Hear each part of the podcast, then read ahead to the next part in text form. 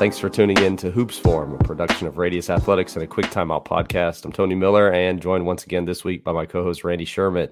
Big thanks to our sponsors over at 323 Sports. The folks over at 323 are providing uniforms, equipment, team gear, and more to schools and colleges across the country.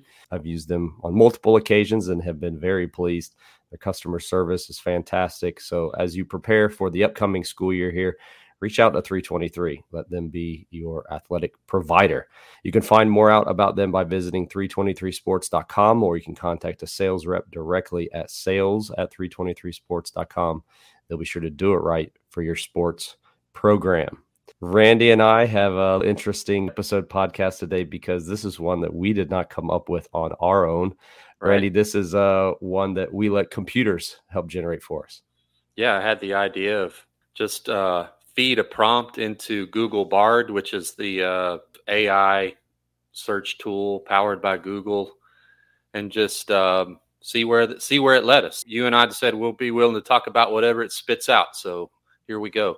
Yeah, I think we should start with like what I asked the AI search Google Bard to do, and I just said I just typed in that we needed five basketball coaching podcast topics high, uh, for a high level discussion about basketball tactics. And whatever it responded is what we're going to talk about today. And, and we're just going to kind of freestyle based on what it, what it gave us. All right. So, number one, the evolution of basketball offenses and defenses. I think we've talked a lot about this. And, and one thing I, I think when you think about how basketball is changing the evolution of, of basketball offenses and defenses, few things came to my mind right away. You're seeing more and more teams playing five out without a low post, without a a guy, you know, posting up on the low block that's been done for decades, or sometimes even there used to be two guys down on the each block. And I think part of the evolution of basketball is more of open alignments. Obviously, there's a, a high volume of three point shots that are coming from the pros and trickling down. I believe that we're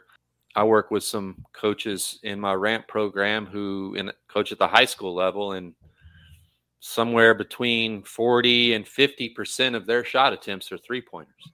So I think that's that's another evolution of of basketball on the offensive side. At some point, you have to lean into that, or you're just not going to be able to keep up. Mm-hmm. And one of the things that this that that AI gave us gave us in this response was to talk about how the evolution of offenses and defenses. So how our defense is going to start to adapt to that, and you're seeing things like staying out of rotation through using a lot of switching. You're seeing, you know, sort of like dealing with penetration by making these like quick rotations. Like an example might be peel switching or something like that to to sort of keep keep the defense organized and set and not get into that stage of the possession where you're having to rotate and, and whack out shooters and stuff like that. So creating advantages for the offense and for the defense, it's how fast can we neutralize the advantage that yeah. was just created. And uh, I'll, I'll, I've got another thought there, but I think one of the other responses it might be better to save it for that. So let's let's go ahead. Okay, second one here: the impact of analytics on basketball coaching. I'd say it's become increasingly important, just like the the chat response, the the AI response said, and and it kind of goes hand in hand with the first topic. That why have teams made this, these changes and adaptations to the style of play? Like if you if you were to go, I don't know if you ever done this, Tony, but like you've just been like looking for something to watch on TV and maybe NBA TV or ESPN has like a classic game up from the 80s or 90s. It could be college, it could be pros, and and I'm watching it and I'm just like spread out, like get like ugh, like you know what I mean? Like so it's it's that sort of instinctual response to just say spread out has has happened and it's a response to the what what the data is suggesting about offensive efficiency. And I included just a couple little general I guess visuals, but on the top one is is in our ramp program, we keep a, a spreadsheet of everyone's sort of just basic, very basic four factor analytic data and a, and a few other little um, interesting stats, true shooting percentage, stuff like that, to sort of help uh, the coaches I work with learn how to uh, maximize offensive and defensive efficiency.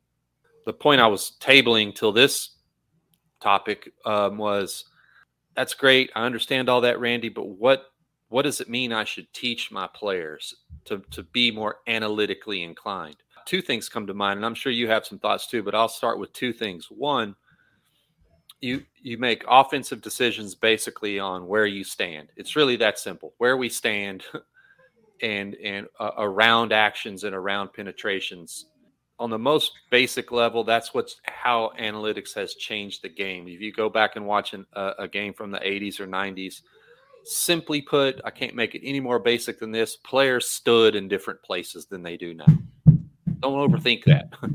the second thing I would say is is defensively, now teams are deciding how they're going to guard ball screens and guard things with the thought of of data in mind, like statistics data suggests that that if we're going to have to give up something in our ball screen coverage, let's say we would rather be the pull up two than a kick three or something like that. So all the analytics have done is give us information, and information is very valuable. And you can choose to to knock it and say uh, I I don't I don't like this this new style of play or newfangled analytics stuff.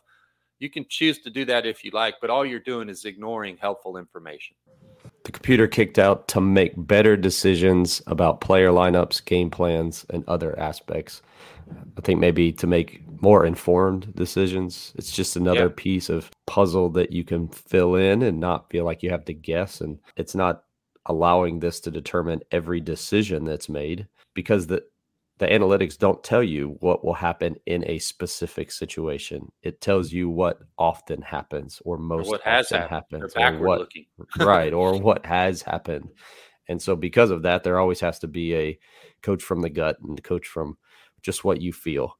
But it has even for us helped me make more informed decisions about how practice is organized. I think mm-hmm. in regards to the skills that are practiced or the skills that are practiced most, because when I go back and evaluate how I how I organized my practices in the past, it was often equal time was given to things that that don't call for equal time being given to them. Yeah, and um, even within the the four factors, those four factors, if you've know anything about the four factors or have listened to previous episodes that we've talked about, they're not all weighted equally. And so if I were to give each of those factors equal attention, I would be doing a disservice to my players. So I think it's just it's just helped us m- make better decisions about what we practice, when we practice it, um, what I emphasize to my players. I think we've even discussed this before. Like if you were to ask your players, like what matters for your team, what what are the most important things? If they can't give me in four or five things what those most important things is, then we're probably not very good at anything. So yeah.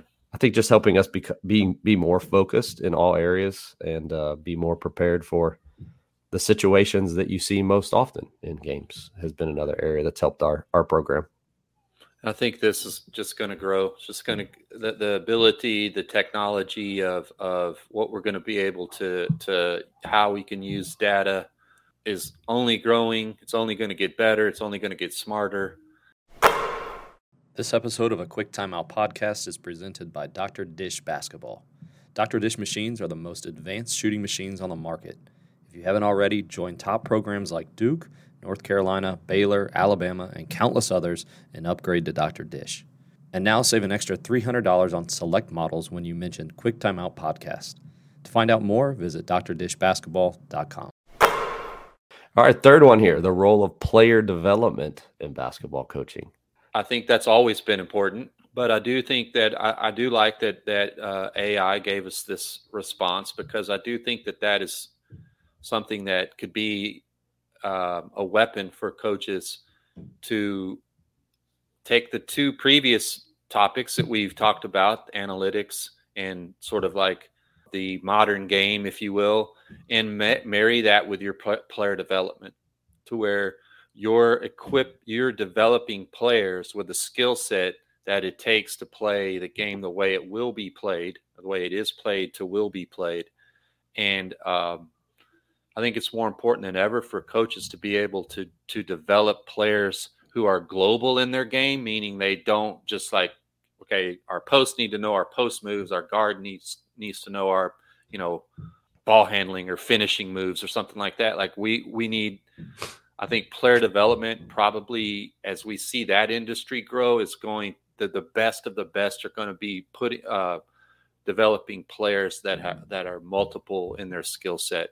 A good example on the screen is a player like Jayson Tatum, who's a tall player, who's uh, you know maybe 15, 20 years ago would have been told go get on the low block and and don't leave that area because he was tall when he was a youngster. But you know now he's a basket facing player with multiple skills, can shoot, can drive, can use a ball screen, all of those things. So I think the role of player development, another thing I would say, and, and that I am a firm believer in, if you're leading a basketball program and listening to this this episode, whether that's high school, college, professional, is find a way to tie your player development into your offensive system to where if if there's a style of play that you are going to make an identity piece around your program that also comes with some priority skills that those players in your program are going to have to learn. For example, if I was going to be a program centered on motion offense, like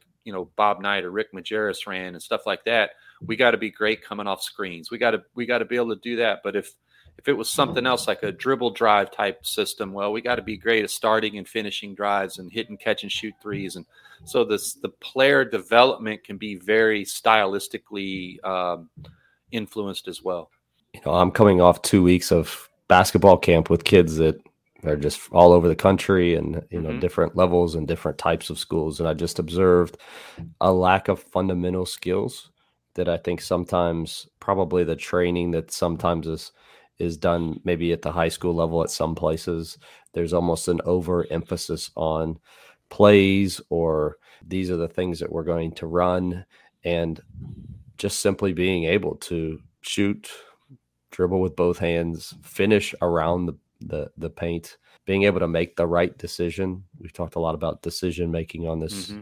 on this podcast, but being able to do all of those things within the game context. And I would say for those that are whether you're a skill development coach or a high school coach, being able to become a master at teaching the micro skills of the game. So being able to uh, uh, communicate to players how to do a skill, not just this is what we do, but footwork, teaching them the right kind of footwork, teaching them where to look on the floor. Uh, mm-hmm. those things, when I've been able to do those better, my I found that the actual execution, the skill execution of my players increases. A lot of that is on your you as a teacher, not necessarily you as a on a as a play architect, if that makes yeah. any sense. Yeah, it does. So. I would say too, if I think you raised a good point that if any of our audience are player development coaches, like a, a skills trainer or something like that, that's a job I've not done. So I'm not going to claim any experience as far as doing it alone as that that's my only job. I think all coaches do a little bit of that. It, it, my advice to you would be start from the game and work backwards. Like I see some things being taught to players that just really are counter to what coaches really want performed within an offense or within the structure of a game.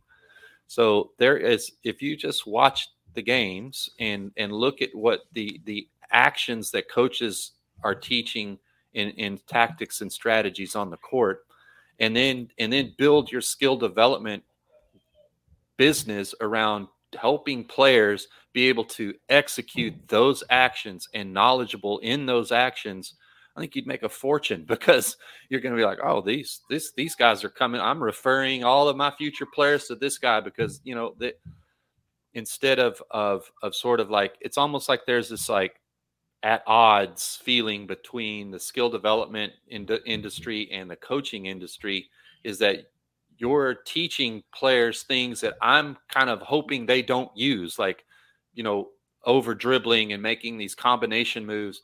What I really like you to do, and, and I'm happy to send you more and more business, is is take some of the things that you know how to play out of a dribble handoff, how to how to execute a, a ball screen versus different coverages, how to how to do shoot coming off a screen and organize your feet to, to your footwork point, things like that if if you can send me players that that are adept at that, I'm going to send you all the business all day long. you know, give me your business card. We're we're gonna we're gonna open up shop together. All right, fourth one here, the mental side of basketball. You've spent a little bit more time with this than I have, so I'll let you go ahead and start, and I'll try to think about some things as we talk. well, I, I don't know that I've spent enough time on it because it is very important. The mental side of basketball would be how do we deal with adversity? How do our players deal with adversity? I, I had a I had a conversation with a coach recently who was having a problem with a few players, sort of like having, I guess you could say, just like negative response habits. So something bad happens. Maybe that maybe that's a, a foul gets called on them, or they miss an easy shot, or they get subbed out of a game for not necessarily doing something wrong, just the coach in his normal rotation takes them out of the game. So when I see a team that I I would say, yeah, they're they don't have a championship mental makeup. Oftentimes, what makes me say that is their response to adversity. I don't know if they didn't expect adversity or if they thought that this that there wasn't going to be a, even a single moment in the game where there was a mistake, a, a bad call, or something like that. Like you should go into sports and athletics and, and competition expecting adversity. And I think when I say mental toughness and the mental side of the game, what I'm really saying is is how we respond to negative outcomes. And and I think if I were a coach and really wanted to to prepare my team mentally, it would be coaching them through their responses to adversity and negative outcomes. I have found that it's almost helping them manage or deal with unmet expectations. And that can yeah. come in the form of not winning games. That can come in the form of not achieving to the level that they would either as a team or individually.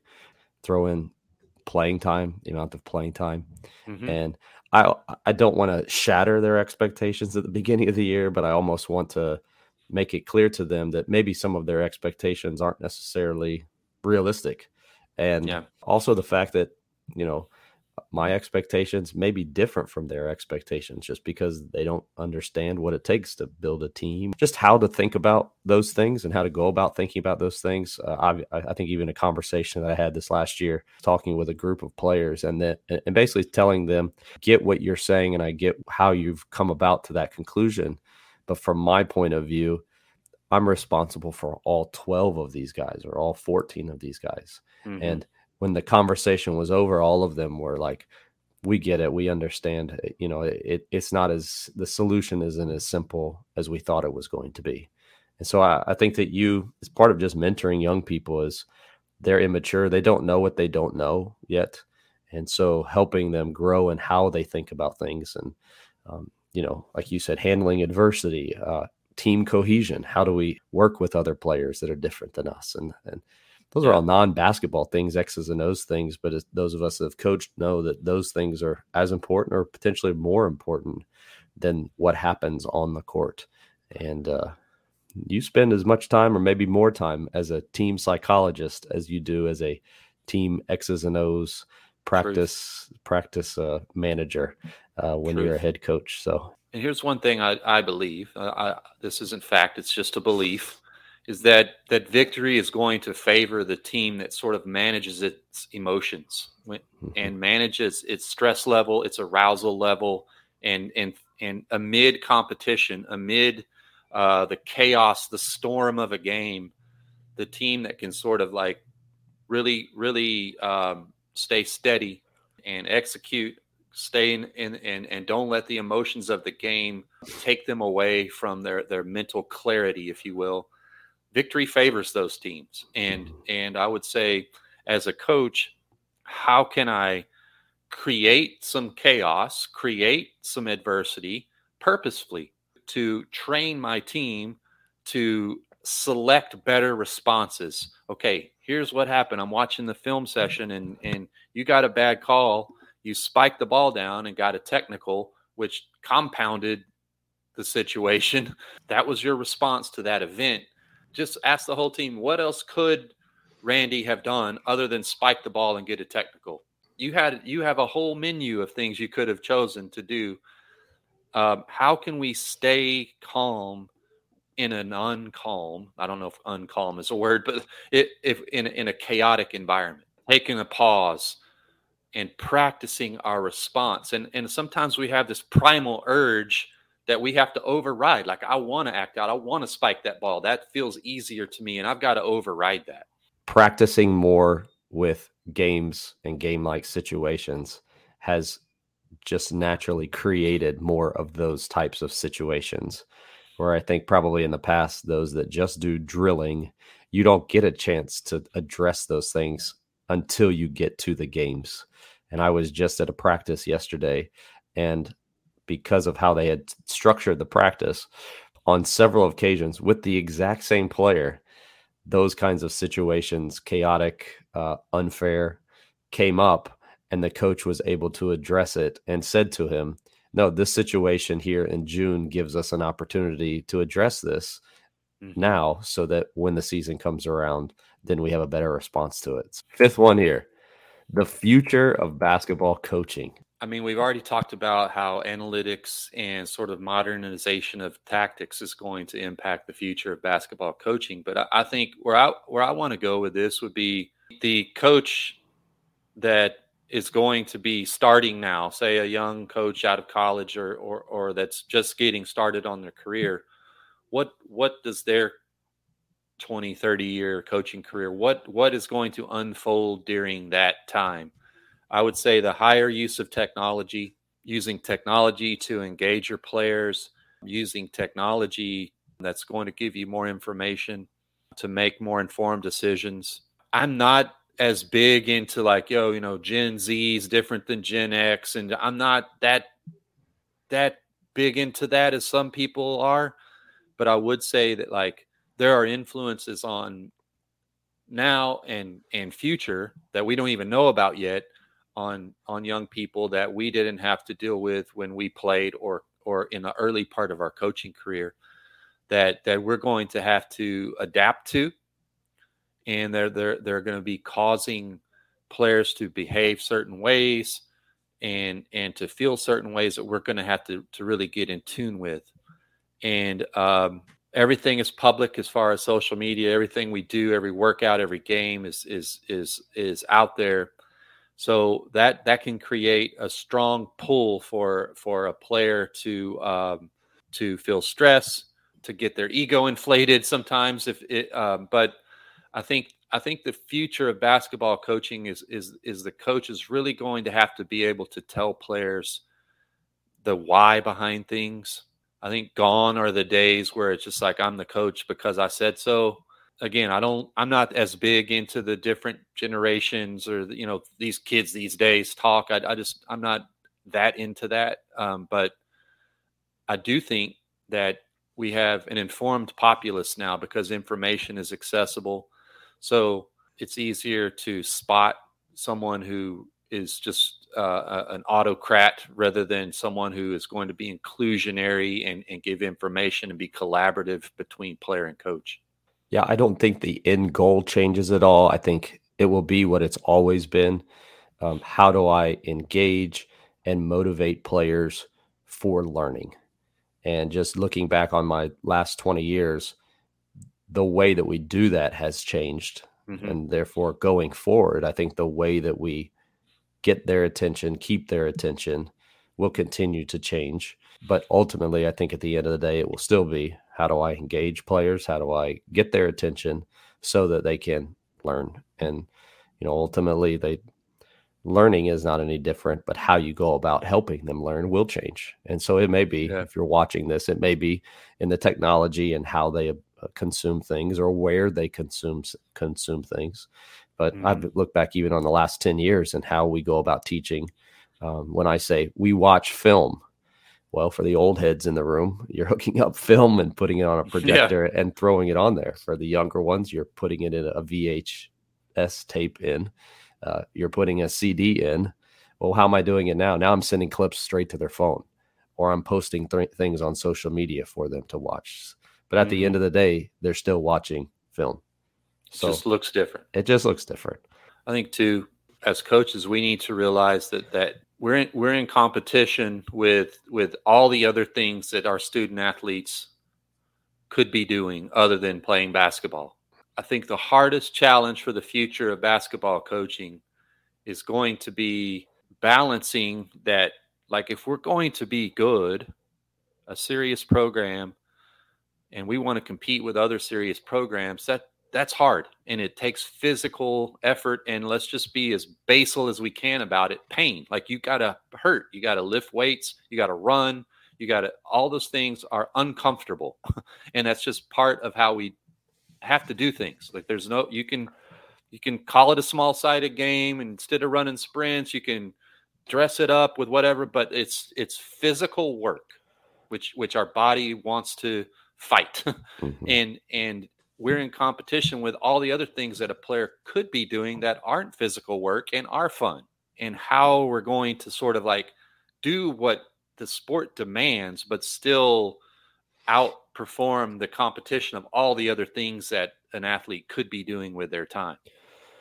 That's going to be a strong tug of war that I, I, I think it's going to be a challenge to deal with. All right, so five uh, topics generated yeah. to us. And thanks, Google uh, Bard. Yeah, appreciate that. Appreciate them for providing that for us. Want to continue to remind you of our coaches clinic that's coming up in the fall, September 8th and 9th in Greenville, South Carolina. We've got a great group of speakers here. And this coming week, I'm hoping to get all of the topics posted and we'll include a link to that down in the description so you can click on that and see who all's coming and then also what they'll be talking about. It's going to be a great time here and so I hope a lot of you can come and attend that. Appreciate everyone who joined us for the live show. If you missed any part of it, you can go back and watch or listen. Head over to YouTube. You can search Hoops Forum there and find the full length video on Randy's YouTube page. Or if you're more inclined to listen, just go to any podcast platform and search a quick timeout to find the audio version of the show. For Randy Sherman, I'm Tony Miller. We'll talk to you again next time on Hoops Forum.